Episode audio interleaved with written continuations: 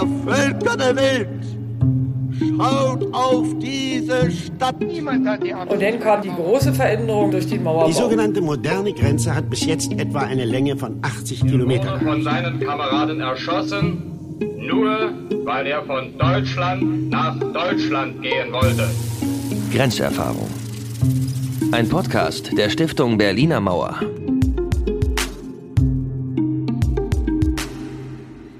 Wir stecken mittendrin in der Geschichte der Berliner Mauer in 60 Jahren Zeitgeschichte. Ich bin Charlotte Witt, Journalistin und lade euch heute nicht zu einer neuen Podcast-Folge ein, sondern zu einem persönlichen Treffen mit ZeitzeugInnen.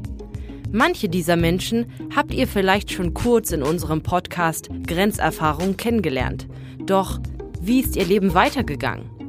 Wie sah zum Beispiel ihr Alltag nach dem Mauerbau aus? Und wie erging es ihnen mit der Flucht von Freunden und Familienangehörigen? Für diese Fragen wollen wir uns heute und in zwei weiteren Bonusfolgen zu unserem Podcast richtig Zeit nehmen.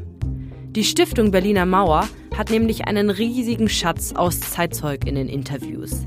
Daraus hat uns Sarah Bornhorst, die Kuratorin für Zeitzeugenarbeit und Oral History der Stiftung Berliner Mauer, Ausschnitte mitgebracht. Hi Sarah. Hallo Charlotte. Ja, du und deine KollegInnen, ihr habt ja schon ganz viele Zeitzeugen interviewt und getroffen. Und heute hast du uns eines dieser Interviews mitgebracht. Um wen geht's denn heute hier in unserer Brunus-Folge? Heute geht es um Sevim Celebi Gottschlich. Sie ist 1950 in Ankara geboren worden und ist 1970 nach West-Berlin gegangen, auch mit dem Plan, eben dort zu studieren. Und sie hat erst als äh, sogenannte Gastarbeiterin bei Siemens gearbeitet, hat dann am Berlin-Kolleg Abitur gemacht und danach studiert. Erst kurz Politologie und dann Sozialarbeit. Und sie ist seit den 1970er Jahren auch politisch aktiv. 1987 ist sie für die alternative Liste ins Westberliner Abgeordnetenhaus eingezogen und in den Interviewauszügen, die wir hier hören können, beschreibt sie eben ihre politische Arbeit dort. Sie hat sich ähm, unter anderem für das Wahlrecht von Migrantinnen eingesetzt und sie musste immer wieder auch gegen Rassismus in den eigenen Reihen kämpfen. Und sie analysiert und beschreibt hier die Situation nach 1989-90, also wie sich der Mauerfall und die deutsch-deutsche Wiedervereinigung vor dem Hintergrund des anwachsenden Rassismus und von geänderten ähm, gesellschaftlichen und politischen Rahmenbedingungen, wie sich das also auch auf die politischen Kämpfe ausgewirkt hat. Und was wir auch hören, das ist ein ganz wichtiges Kapitel der Geschichte der Westberliner Hausbesetzung. Sie hat nämlich 1981 die Besetzung der Cottbusser Straße 8 in Kreuzberg durch türkische und kurdische Frauen organisiert. Und was genau es damit auf sich hat, auch das kann man hier hören. Ja, vielen Dank. Ähm, ja, dann sind wir, glaube ich, alle ganz gespannt und tauchen jetzt ein in diese Zeit und in dieses bewegte Leben. Ich bin 1950 in Ankara geboren, in einer armen Viertel. Mein Vater ist schon, als ich sieben war, gestorben. Meine Mutter arbeitete bei den reichen Leuten. Und äh, also zu Hause musste ich dann mit sieben anfangen, sauber zu machen und auch Essen zu kochen. Also das Heißt, meine beiden Brüder waren da. Äh, eine ist ältere, eine ist jüngere. Und ich war mehr für den Haushalt äh, verantwortlich und ähm, dadurch, glaube ich, auch äh, ganz früh mit dem Verantwortung übernehmen angefangen. Und manchmal haben die äh, reiche Leute meine Mutter im Sommer in ihren Sommerresidenz eingeladen und sie hat mich dann mitgenommen. Und dort habe ich äh, gesehen, zwischen den Arm und Reich, also die Diskrepanz zwischen Arm und Reich, sehr deutlich und habe mir schon mit sieben, acht beschworen, nie so zu sein wie meine Mutter.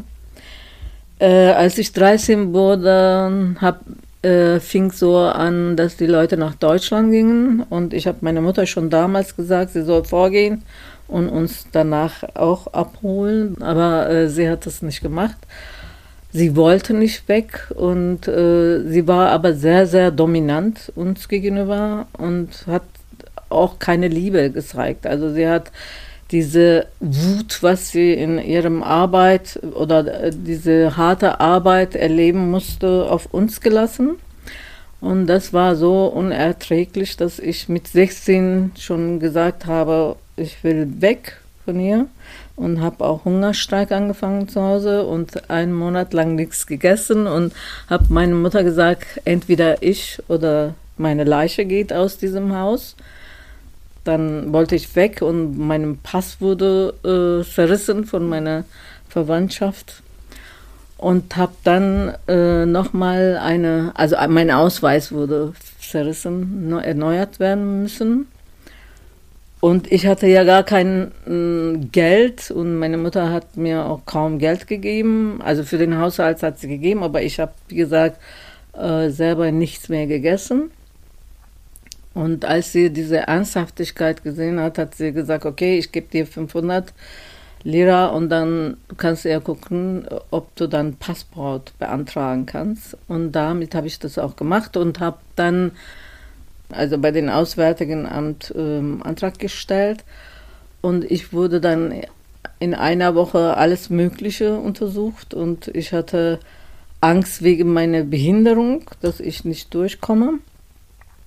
Ich hatte Wirbelsäulenverkrümmung und äh, bei der Untersuchung der Arzt habe ich gesagt, gucken Sie mal, ich kann alles machen. Hier bewegt, bewegte ich so von se selber. Und es war dann, also äh, die Leute, es waren zwei Reihen, einer, der durchkam und andere nicht. Und ich kam dann auf der anderen Seite. Und innerhalb einer Woche saß ich schon in der Nacht im Flugzeug. Also ich saß da an diesem Flughafen ganz allein und alle anderen hatten Angehörige, Verabschiedungen und Tränen und so. Und ich saß da ganz allein. Und das war sehr, sehr traurig für mich. Aber ich dachte, ich will weg aus diesem Land. Und äh, es war wirklich für mich ähm, überhaupt kein, keine Möglichkeit mehr dort zu leben. Also meine Mutter hatte auch Arbeitsstellen gefunden. Sie hat sogar gesagt, du kannst allein wohnen und du kannst da arbeiten und ich wollte nicht mehr. Und äh, als ich nach Berlin kam, ersten Tag war alles so grau und also so unterdrückerisch, so das drückte mich so zum Boden und eine Dolmetscherin hat uns von äh, Flughafen abgeholt und nach Brü ähm, Spandau bis Damm gebracht. Da war die äh, Arbeiterwohnheim für Frauen. Und äh, in dem Keller sollten wir eben Personalien, äh, also Registrierung machen, aber ich konnte vor lauter Heulen, ich habe ganz laut geheult und die Dolmetscherin sagte, ja, ja, das ist am Anfang normal, ist ja nicht schlimm und so. Und nächsten Tag, also wir sind dann nach der Registrierung habe ich eingeschlafen und nächsten Tag früh morgen müssten wir wieder zum Siemens, also in Spandauer Damm. Und dort wurden wir nochmal untersucht, äh, ob wir dann auch tatsächlich gesund sind und hab, haben dann auch gleich angefangen zu arbeiten. Und es war, ich konnte kein Wort Deutsch und auch kein einziger Mensch kannte ich hier.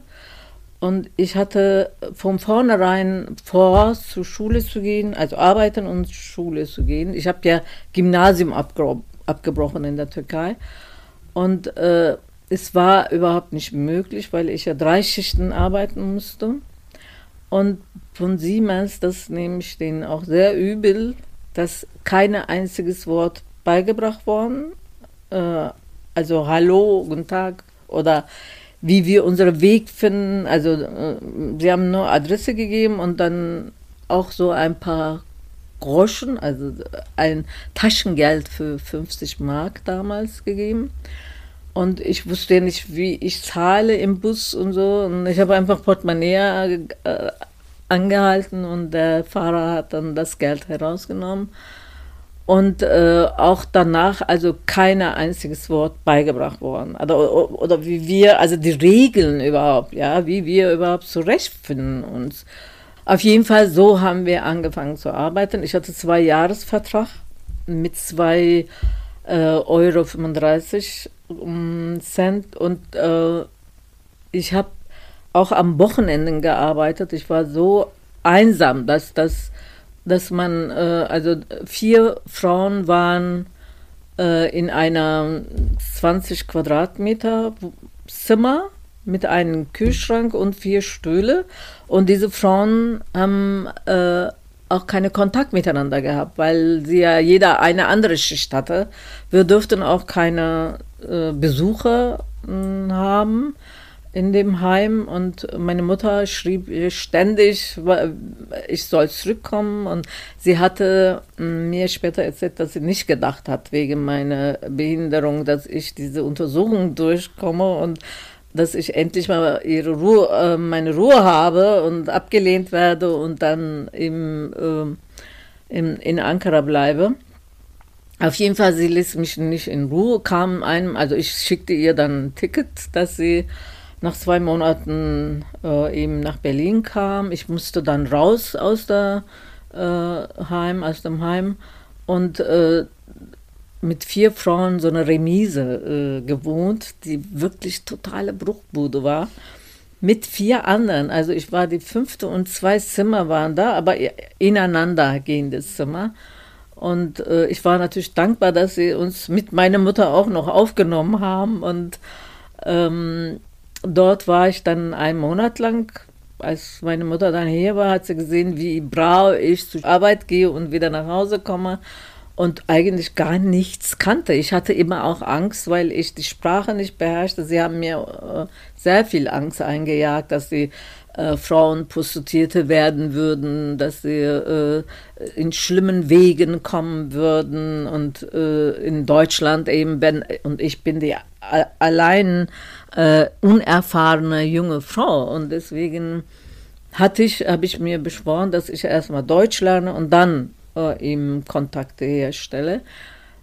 Und eben bei Siemens, äh, wo ich dann in einem Prüferabteilung gearbeitet habe, damals haben die Ingenieure, also das waren mehrere Ingenieure in der Abteilung, die haben die Programme entwickelt.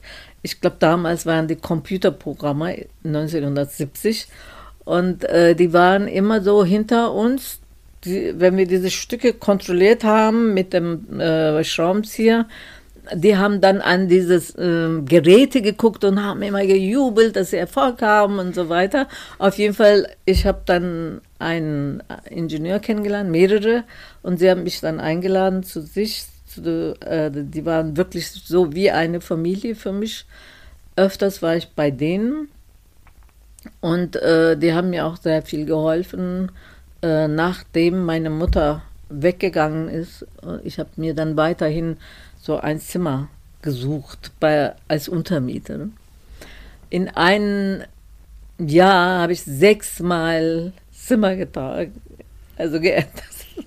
Das war wirklich äh, sehr problematisch. So einer wollte nicht in die Küche lassen, an den Topf nicht ranlassen oder einmal in der Woche duschen und andere klopfte an der Tür, als dass ich mit ihm nach Florida gehe, als Blackie hat er mich benannt und, äh, und er hat auch getrunken und hatte richtig Angst und habe dann durch die Hilfe der Ingrid, die, äh, die Frau von der Ingenieur Jörg, hat mir geholfen, eine Wohnung in Steglitz zu finden und dort dann endlich mal eigene Wohnung im Parterre bekommen. Und nach zwei Jahren von Siemens bin ich dann raus. Ich wollte ja eben zur Schule gehen und äh, meine Schule wurde in der Türkei als Hauptschulabschluss hier anerkannt. Das hieß, ich musste Realschulabschluss machen und auch Abitur, also Gymnasium nachmachen. Und äh, ich habe angefangen dann, als ich hm, Alueda alles unter einem Dach in einem Lebensmittelladen zu arbeiten als Kassiererin, abends dann zur Realschule Max-Liebermann-Schule gegangen. Und jeden Tag, weil ich musste bis also sechs arbeiten, danach Absch Abrechnung machen und bis ich in der Schule war, war sieben Uhr. Und jeden Tag bin ich eben Chemie, Physikunterricht zu spät gegangen. Also die Schule fing ja um fünf an. Und ich ging immer um sieben. Und Ende des Jahres musste ich eben von Chemie und ähm, Physik geprüft werden. Und ich wusste ja ein bisschen eben Chemie äh, in Erinnerung geblieben. Organische Chemie, anorganische Chemie. Und die Lehrer haben auch mich sehr unterstützt und auch während des Prüfungs. Und ich habe das bestanden und ich war, also ich war selber sehr überrascht, wie ich dann bestehen konnte. Auf jeden Fall, die, der Direktor hat mich sehr, äh, also gratuliert und gesagt, sie sind die Einzige, die durchgestanden hat, eben voll, voll Stelle zu haben und trotzdem jeden Tag zur Schule zu kommen. Und das hat mich auch äh, ermuntert, so dass ich im richtigen Weg war. Und ja, danach habe ich eine Aufnahmeprüfung bei Berliner äh, Kolleg gemacht, Berlin-Kolleg, und habe auch die Aufnahmeprüfung bestanden. Und somit musste ich nach fünf Jahren, weil ich auch Abituranspruch hatte nach fünf Jahren, im Berlin-Kolleg am Abendsgymnasium angefangen und am Tag eben nebenbei gejobbt noch und als Dolmetscherin, als äh, Leiterin der Mädchengruppe und also so verschiedene Sachen. Ähm, und ich habe dann äh, auch mehr, ein bisschen mehr Leute kennengelernt und 78 äh, ging ich dann zum Ausländerkomitee. Das äh, also, dass die Ausländer mehr Rechte haben, zum Beispiel gegen Zuzugssperre. In bestimmten Bezirken durften Migranten nicht einziehen, Kreuzberg wegen Tiergarten. Und andere Bezirken haben die ja sowieso äh, Probleme gehabt. Also wenn, wenn man angerufen hat, also ich wusste das von meiner eigenen Erfahrung, wie schwer die Wohnung zu bekommen. Ohne Ingrid hatte ich diese Wohnung nicht bekommen in, in Steglitz. Und äh, viele Migrantinnen eben äh, in Kreuzberg wohnen müssen, in, in diesem Bruchbuden, weil das ja zum Abriss freigegeben worden war damals. Und äh, die haben also meiner Meinung nach auch diese äh, Häuser gerettet, weil, indem sie drin gewohnt haben. Ich habe dann auch, äh, als ich Abitur angefangen habe, nach Kreuzberg gezogen, eingezogen und in einer Wohnung, die ich für äh, praktisch kein Möbel und so weiter 8.500 Mark zahlen musste. Das war damals eben Abstand, äh, müsste man zahlen für nichts und wieder nichts. Also wir waren total, ich meine, jetzt ist auch schwierig, in Berlin Wohnung zu bekommen. Aber damals war noch schwieriger, wir, alleine schon wegen dem Ost-West-Beziehungen, also weil wir ja eben in einem Kessel waren.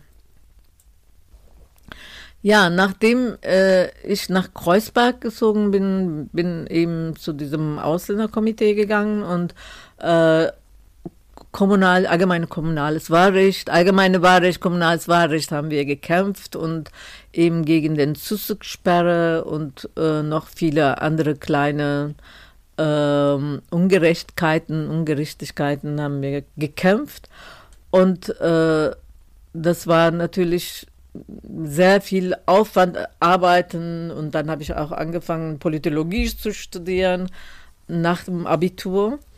Und ähm, nach einem Jahr habe ich aufgehört und Pädagogik angefangen zu studieren, weil für mich sehr trocken war, diese Politologie-Studium. Studium. Und 1980 dann fing eben äh, 81 mit dem Häuserbesetzungszeiten. Ich hatte parallel zu meinem ähm, Studium noch äh, bei der TIO gearbeitet, allgemein, also Treffpunkt Informationsort für türkische Frauen. Ich war dann auch schwanger und äh, 81, 81 haben wir, also gesehen, dass viele Migrantenfrauen auch keine Wohnungen bekommen und deswegen äh, in der TIO haben wir darüber geredet, wie können wir und diese Frauen, die keine Wohnungen bekommen, unterstützen und haben darüber entschieden, das war allerdings so eine kleine Gruppe mit den Frauen zusammen, dass wir auch ein Haus besetzen und ähm, das waren also jeden Tag passierte irgendwie Besetzungen und man hörte im Radio, dieser Haus wurde besetzt, dieser Haus wurde besetzt. Im Kreuzberg, in Frenkelufer war zwei, drei Häuser. Einer war 32, Frenkelufer 32. Den wollten wir besetzen und das wollten wir mit deutschen Freundinnen zusammen machen. Und das war aber voll beladen, also es war so entrümpelt bis zur Tür, Außentür und wo konnten wir nicht rein.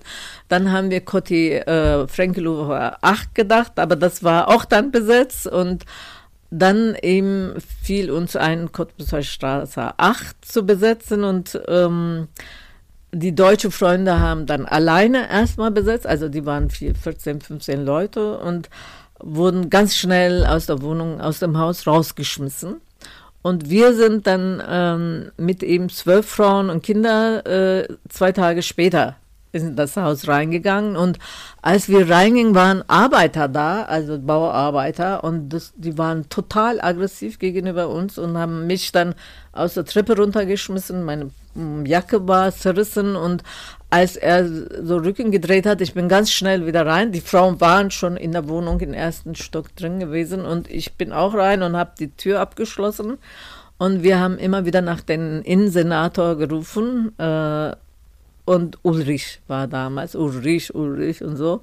Und nach zwei, drei Stunden, also es, es hat viele Leute sich vor dem Haus gesammelt und die haben Schnuller hochgeschmissen, Milch und die Kinder fingen an, unruhig zu werden, die Frauen auch. Es wurde langsam dunkel und die wollten auch nach Hause gehen, weil es war total angespannte Situation, was mit uns passieren wird. Und äh, Gott sei Dank kam ganz schnell die Polizei und die haben uns gerettet von den Arbeitern. Also die wollten und die haben gesagt, äh, man hat euch vergessen zu vergasen und äh, also ohne die Polizisten hätten sie uns wirklich äh, zusammengeschlagen.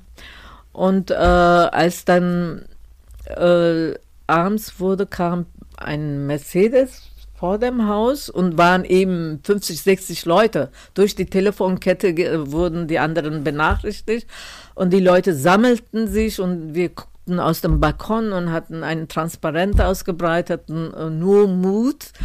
Und dann, ähm, als dieser Herr reinkam, haben wir auch gemacht und alle, alle Freunde kamen, also die, die deutschen Freunde, die äh, rausgeschmissen worden waren, kamen mit rein und haben dann, äh, also er hat dann mit uns geredet, dieser Herr Kräuter, und er gab uns Schlüssel einfach. Und irgendwie hm, dachten wir, also ist das jetzt besetzt oder nicht besetzt? Wir hatten legal Schlüssel ausgehändigt bekommen, aber unsere deutschen Freunde kamen rein und gesagt, nee, dieses Haus ist besetzt. Und ähm, irgendwie waren wir auch sehr verunsichert und haben auch nichts gesagt. War auch uns lieb, dass noch mehr Leute da waren, aber eben das Haus war nicht besetzt. Das Haus war legal äh, eben Schlüssel übergegeben worden. Und äh, wir haben erstmal angefangen eben sanier mit Sanierung und äh, wir hatten Wohnungen geteilt, verteilt und haben angefangen, das Haus zu sanieren und Spendengelder gesammelt, über 10.000 Mark Spendengelder gekommen. Und äh, wir Migrantinnen wollten verhandeln, weil eben die waren, die Migranten, die da drin wohnten, in der Illegalität. Und in dem Ausländergesetz steht, dass das politische Betätigung ist verboten für Migrantinnen. Und nach langen Diskussionen haben wir doch gesagt, wir gehen äh, raus, alle. Und das Haus geben wir an die Migrantinnen. Und wir haben ganz tolle äh, Verträge mit der äh, GSW verhandelt. Damals hat Dr. Sieger uns äh, sehr geholfen. Wir haben einen Verein gegründet und haben dann verhandelt und ähm, dass die Migrantenfamilien in dem Haus bleiben und auch noch mehr reinkommen, wenn wir rausgehen. Und äh, parallel dazu hm, habe ich eben angefangen, bin ich angefangen zur AL zu gehen. Und damals war äh, also mit Flüchtlingen ganz, ganz schlimm. Also ich weiß nicht, ob äh, Kemal Alten hat sich dann aus dem Fenster, also mein Mann hat, war daneben, er, er ist, äh, er war und damals also hat ihn begleitet beim Verwaltungsgericht äh, runtergeschmissen und ich dachte, ich muss politisch wieder äh, aktiv werden und bin eben zu der alternative Liste gegangen, die damals ganz neu äh, gegründet war. Und äh, weil sie auch unsere ganze Konzept, also interne, also Inhalte übernommen haben von der Ausländerkomitee. Und ich dachte, das ist meine politische Heimat so. Ich kam da an und wurde erster Tag schon, erster Abend gewählt für den Legislatur, äh, kommenden Legislaturperioden. Hab aber auch dann gesagt, aber ich will erst mal gucken, wie, hier, äh, wie ich klarkomme. Und äh, aber viele Leute, die in Ausländerkomitee waren, saßen da und die kannten mich ja auch. Deswegen haben sie ja mich gewählt und ähm, ähm Vielleicht eine kurze Nachfrage. Also gewählt für irgendwie den Vorstand? Oder nee, äh, dass ich äh, nächsten, also kandidiere für den Wahl. Okay. Also dass ich ins Parlament gehe als mhm, Abgeordneter. Okay. Als Kandidat gewählt mhm. zu werden. Und ich habe ich hab erst mal Ja gesagt und, und als es dann soweit war, äh, also vor mir ist diese Heide Bischof Pflanz gewählt worden und die hatte dann äh, mit diesen Flüchtlingsgeschichten, sie hatte viele Flüchtlinge aus Sri Lanka gebracht und das war eine sehr große äh, Publicity und AL äh, hatte dann plötzlich in, überall gestanden in Zeitungen, in Medien und sie war dann so eine Person, die nicht gehen wollte. Jeder durfte zwei Jahre bleiben. Und sie wollte nicht wegrücken, aber hinter meinem Rücken hat sie äh, überall erzählt, dass ich unfähig bin und dass ich die Flüchtlingspolitik nicht äh, mitmachen will oder ich bin nicht in der Lage, Flüchtlingspolitik zu machen. Auf jeden Fall, das war ständige äh, Hetze gegen mich so. Und ich hatte ja davor Immigrantenpolitische Forum gegründet, das mit mehreren Migrantinnen, dass ich begleitet werde während meiner, also das habe ich dann äh, mit meinem Engagement gegründet. Und das wurde eben gar nicht so wahrgenommen oder wurde abgelehnt und ähm, aber das war meine Basis sozusagen. Und äh, ich bin nachgerückt, also ich habe nicht äh, mich ähm, klein kriegen lassen. Ich wollte diese äh, Gelegenheit politisch nutzen, dass äh, eben Migrantinnen eine, äh, eine Stimme im Berliner Parlament haben und zum ersten Mal überhaupt, weil bis dahin war ja immer äh, symbolisch gewählt worden, Migranten symbolisch ins Parlament gewählt, wo, gewählt worden. Und ich hatte ja deutschen Pass und ähm, und eine echte Kandidaten oder echte Abgeordnete und wollte halt ihm ähm, in der Öffentlichkeit eine Stimme für Migrantinnen Gehör schaffen. Ich habe diese ganze, ganze ähm, Hetze, wie das hinter meinem Rücken lief, als Rassismus, subtile Rassismus empfunden, auch in dem Bereich offen darüber gesprochen. Und ab dem Zeitpunkt war dann nicht mehr also trägbar, tragbar für die AL. Und die haben gesagt, ich bin, äh, also in dem Bereich gesagt, nicht Gesamt-AL. Wenn Gesamt-AL mich, äh, also die Geschäftsführung Übrigens, Heide saß auch in der Geschäftsführung, mich gerufen hätte, hätten äh, gesagt hätten, ja, es geht nicht mit Ihnen, Sie sind unfähig oder Sie sind äh, nicht in der Lage und so weiter ins Parlament zu gehen, dann wäre ich ja gegangen. Aber das lief alles hinter meinen Rücken. Die Hetze ging weiter. Also die Zerstörung unserer Sitzungen im Immigrantenpolitischen Forum ging weiter. Und viele Anträge, die ich äh, einbringen wollte, wurde abgelehnt. Aber Heide Bischofpflanz und ihre Leute haben das durchgesetzt, dass ich nicht kein Wort darüber reden soll, also den Flüchtlingen. Und CDU und FDP und SPD haben to sich totgelacht in dem Ausschuss und haben gesagt, jetzt haben sie eine Ausländerin gewählt und lassen sie noch nicht mal sie reden. Aber die AL war also eigentlich haben sie mich nie unterstützt. Diese Geschichten, wie, wie ich ständig unter äh, Verleumdung war, hatte AL nicht offizielle Position. Und es ging zwei Jahre lang so weiter. Und ähm,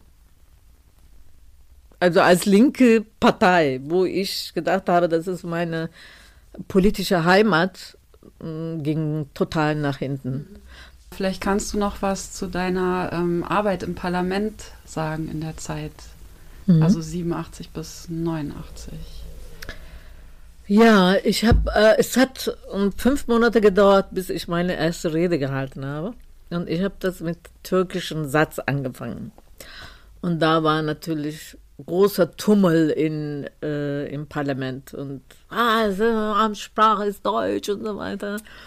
Ich wollte halt eben provozieren und zeigen, dass eben anderssprachige Bevölkerung hier auch gibt. Und ähm, es war halt eben lustig für mich und ähm, aber die Rede von mir war schon äh, schon hart, würde ich sagen, aber die haben mir nicht so ernst genommen natürlich. Und ähm, ich habe wirklich meine ganzen Kräfte eingesetzt, äh, ein Stück Gehör in diese Gesellschaft zu schaffen und auch Lobbyarbeit zu machen. Und die viele türkische Vereine waren sehr skeptisch, skeptisch gegenüber mir. Für einige war ich Radikalfeministen und für andere Radikallinke oder ähm, einmal kam Bundespräsident Carsten von Norwegen und äh, ich wurde eingeladen zum Gespräch im Wedding, also Empfang. Und als ich die Tür da irgendwo äh, bei diesem Vortür für den Empfang aufgemacht habe, sagte die, äh, der Mann, der Pförtner, der da stand, nein, nein, äh, Putzfrauen gehen dahin und so. Ne? Ich sage, wie bitte? Äh, ich bin nicht Putzfrau, hier habe ich Einladung, Einladung zum Präsidentenempfang. Und er war sehr verdattert, weil ich, also jeder dunkel aussehende, diese Klischee im Kopf Putzfrauen sind und ähm, kam eben rein und habe mit ihm gesprochen, wie, wie sie geschafft haben, weil kommunales Wahlrecht gab es in den anderen Ländern, Holland, Norwegen und Schweden. Und wir haben immer die als Beispiel genommen, dass das eben äh, Migrantinnen auch für ihre Kommunen Verantwortung übernehmen sollte und aktiv eben in Kommunalwahlen sich beteiligen sollten. Und das hat ja, äh, also ich habe Antrag gebracht im Parlament und das wurde abgelehnt und äh, ähm, diese Beispiel von anderen Ländern wurde auch nicht ernst genommen und ähm, das war sehr, sehr rigorose äh, Politik auch die fast alle Anträge, die ich eingebracht habe für muttersprachlicher Unterricht gegen den, also äh, Aufhebung der Verbot in den Bezirken wurde ähm, abgelehnt. Alles, was ich reingebracht habe vom Parlament abgelehnt. Aber das war von vornherein klar. Also meine Partei war ja nicht sehr äh, stark dafür. Äh, das war vorauszusehen und äh, ich dachte, dass es außerhalb der Parlament, durch meine äh, Parlamentarier zu sein, eben eine Echo zu finden, ein Zeichen zu sitzen und ein Vorbild zu sein für die junge Generation. Und das hat schon funktioniert.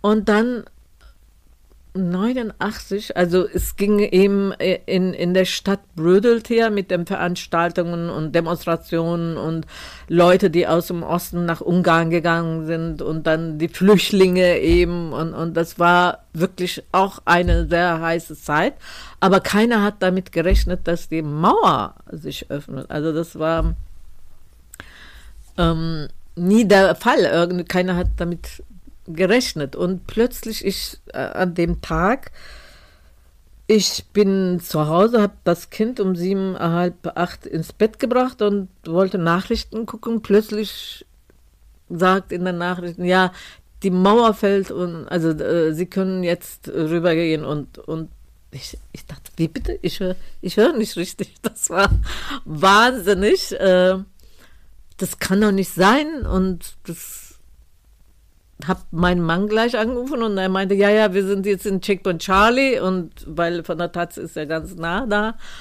Und ich wollte raus und ich, das ging nicht und äh, müsste eben zu Hause sein.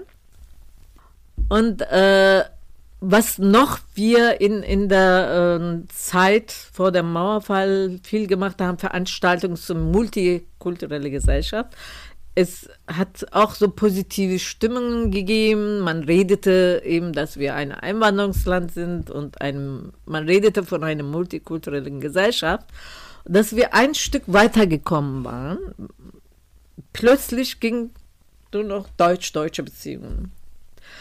Und das war so euphorisch und auch sehr, also ich, ich fand sehr, sehr schade, dass die Ostteil der Stadt und auch die Aktivisten keine Möglichkeit hatten, irgendwie über die alternative äh, Systeme zu reden. Also Kapitalismus, Sozialismus, beide hat eben negative und positive Seiten. Was könnten wir eben Neues aufbauen? Und das ging gar nicht darum und das war wirklich so Plünderung der Osten. Also dann kauften Leute eben Grundstücke, Häuser und, und ohne dass die Leute irgendwie, ähm, es tat mir wirklich leid.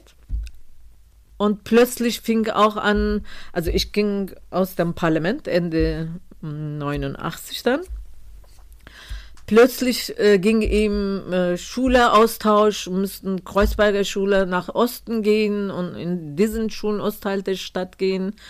Und dann plötzlich die Arbeitsplätze wurden getauscht und äh, wegen der Integration.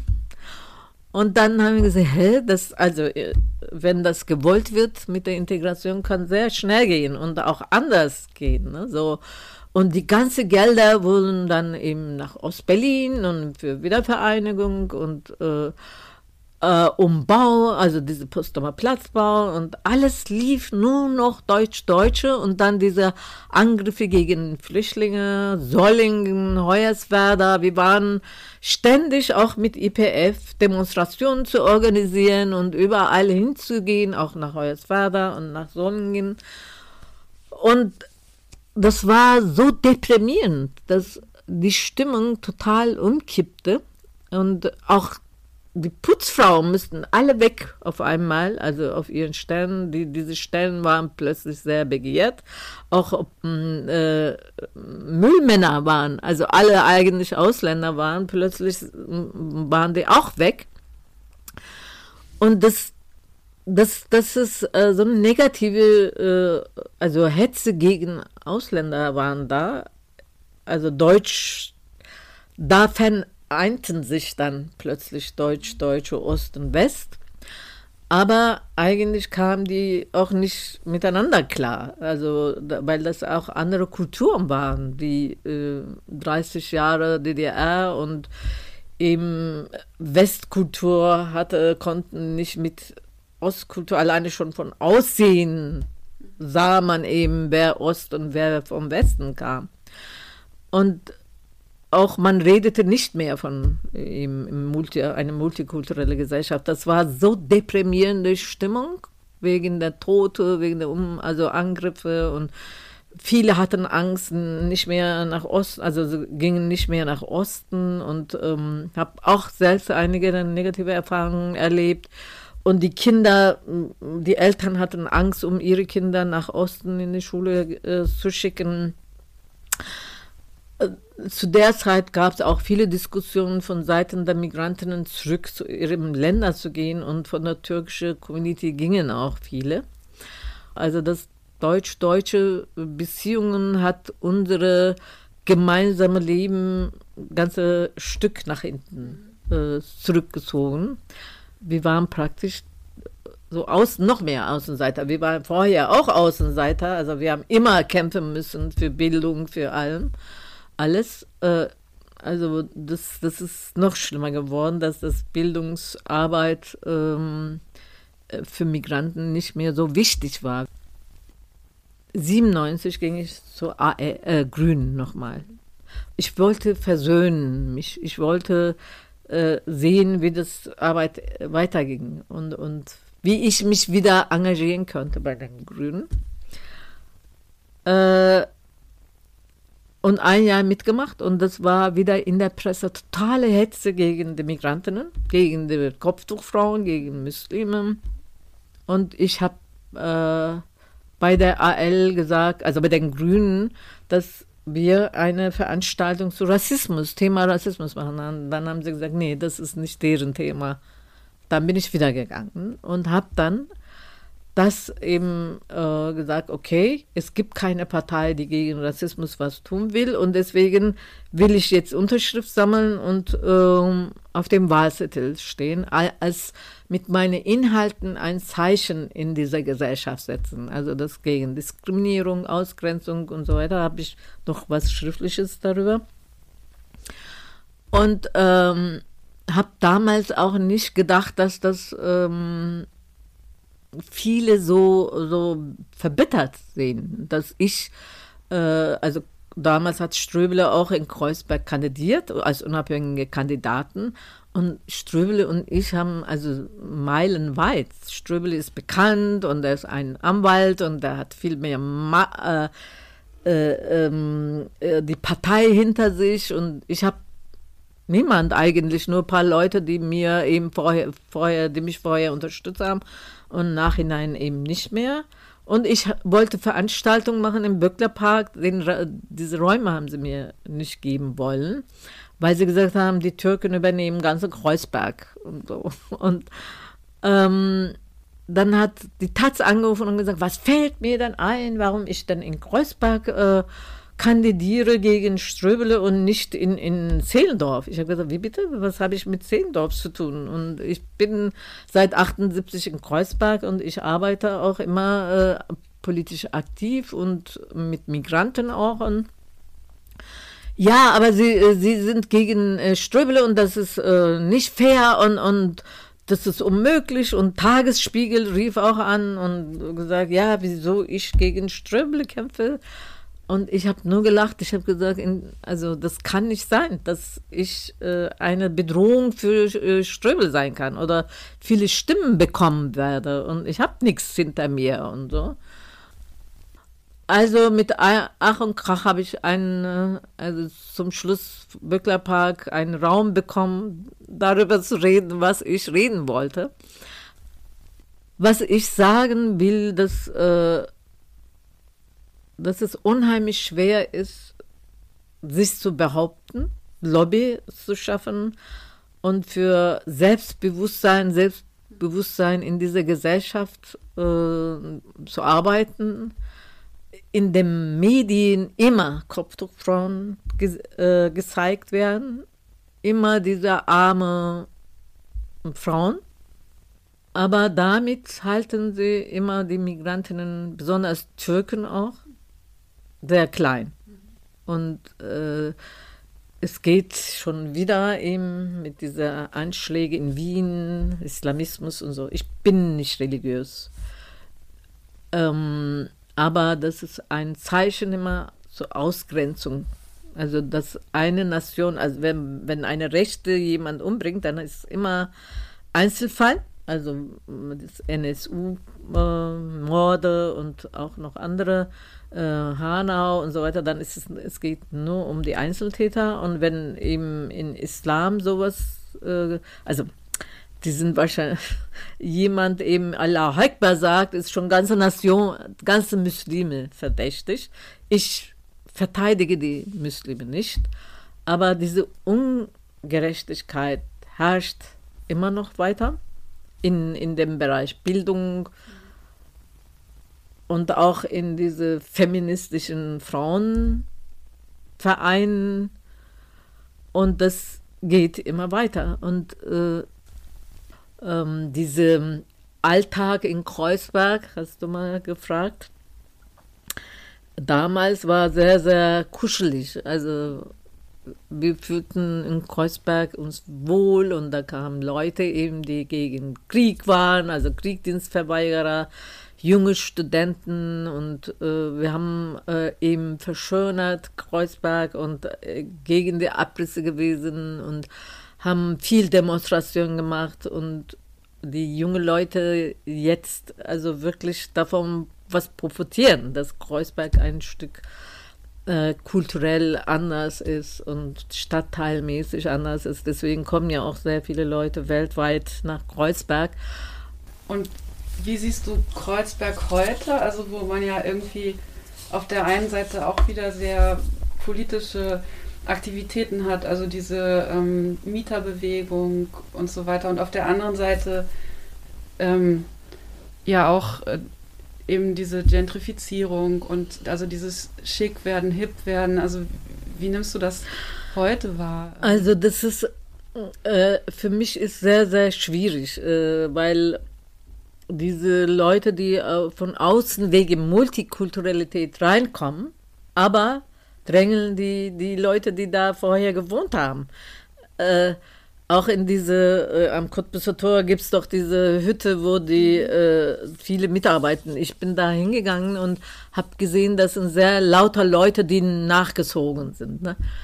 Und äh, ich finde das sehr widersprüchlich. Einmal, dass man hierher kommt, also nach Kreuzberg kommt, wegen ihrer Multikulturalität, aber die treiben auch die Leute weg. Viele sind ausgezogen. Also ähm, es ist nicht mehr mein Kreuzberg in dem Sinne. Es ist ähm, sehr, teilweise sehr fremd, teilweise finde ich sehr schön, dass viele junge Leute kommen, auch die Möglichkeit haben, in den Stadtteil zu leben. Aber eben diese verteuerte Läden, das, das wird eine ganz andere Kultur. Aber ähm, äh, es ist so geworden. Hm. Also entweder müssen wir da ausziehen, wohin sollen wir hingehen? Wir bleiben da. Und ähm, trotzdem, wenn ich aus der Türkei komme, zurückkomme, ich habe richtig Sehnsucht in der Türkei nach Kreuzberg und nach Berlin. Äh, das ist egal, wie lange ich in der Türkei bin, ich fühle mich dort unsicherer mhm. als in Kreuzberg in Berlin. Irgendwie, das ist meine Stadt. Ich bin auch seit 50 Jahren, also meine größte Teil meines Lebens dort verbracht und mitgestaltet und mit, mitgemacht bei allem und so. Das ist für mich ganz was anderes als eben in der Türkei, die ich, die, deren Sprache spreche, verstehe. Trotzdem fühle ich mich da unsicherer als hier. Mhm. Es ist schon etwas ganz Besonderes, Geschichte so hautnah erzählt zu bekommen. Sarah, warum ist es denn so wichtig, dass ihr als Stiftung Berliner Mauer genau solche Zeitzeugeninterviews führt? Also das Wichtige daran ist, dass man diese Erfahrungen, die ja teilweise auch schon sehr lange zurückliegen, also wenn man jetzt beispielsweise an die Anfangszeiten des Notaufnahmelagers in Marienfelde denkt, also gegründet 1953, ähm, oder auch um die Zeit des äh, Mauerbaus, also 1961, das liegt ja schon sehr lange zurück. Das heißt, es geht darum, diese Erfahrungen zu bewahren, zu sichern, zu archivieren und damit dann auch nachfolgenden Generationen zugänglich zu machen. Und was ist das Besondere an so einem Zeitzeugeninterview? Also das Besondere an diesen Interviews, die wir führen, ist, dass es meistens lebensgeschichtliche Interviews sind. Das bedeutet, dass es immer Aspekte in den Biografien der ZeitzeugInnen gibt, die sie mit unseren Themen, also mit den Themen unserer unterschiedlichen Orte verbindet. Und ähm, es geht dann aber um die gesamte Biografie der interviewten Person. Also uns interessiert dann nicht nur ein Aspekt, sondern ähm, wir möchten Raum geben für die gesamten biografischen Erfahrungen. Und was interessiert euch an den Erinnerungen? Also, oder welche Fragen wollt ihr da mit beantworten?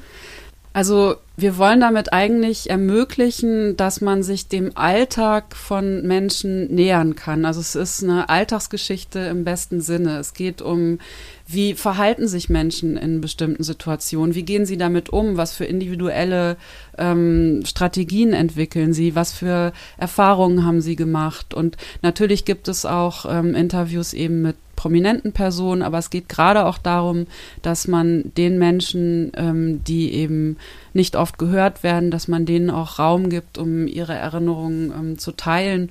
Und äh, thematisch ist das ähm, sehr breit. Also wir haben eben ganz viele Interviews zum Thema Flucht oder Fluchthilfe oder auch mit Angehörigen von Todesopfern an der Berliner Mauer. Es geht aber auch darum, dass man den, den Blick nochmal weitet und auch äh, Themen in den, ins, in den Fokus nimmt, die wir bis jetzt noch nicht so beachtet haben. Also was sind zum Beispiel Erfahrungen von äh, Kindern und Jugendlichen, die geflohen oder ausgereist sind? Was sind Alltagserfahrungen in der geteilten Stadt in Ost- und Westberlin, etwa in den 70er oder 80er Jahren? Welche Erfahrungen haben ehemalige GastarbeiterInnen in Westberlin oder ehemalige VertragsarbeiterInnen in Ostberlin gemacht, auch nach dem Mauerfall mit dem beispielsweise anwachsenden Rassismus?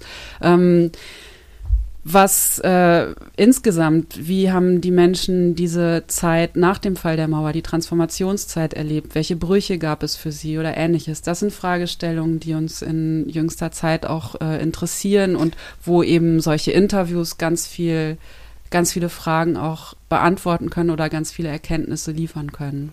Und in einige dieser Interviews werden wir in den nächsten Bonusfolgen reinhören. Ähm, vielleicht werden sich die ein oder anderen Fragen klären. Wir sind auf jeden Fall gespannt und freuen uns auf die nächste Folge. Vielen Dank, Sarah. Ähm, ja, und wenn ihr die nächste Folge nicht verpassen wollt oder auch die nächste Folge unseres Podcasts, dann abonniert auf jeden Fall den Kanal und ja, bis zum nächsten Mal. Grenzerfahrung.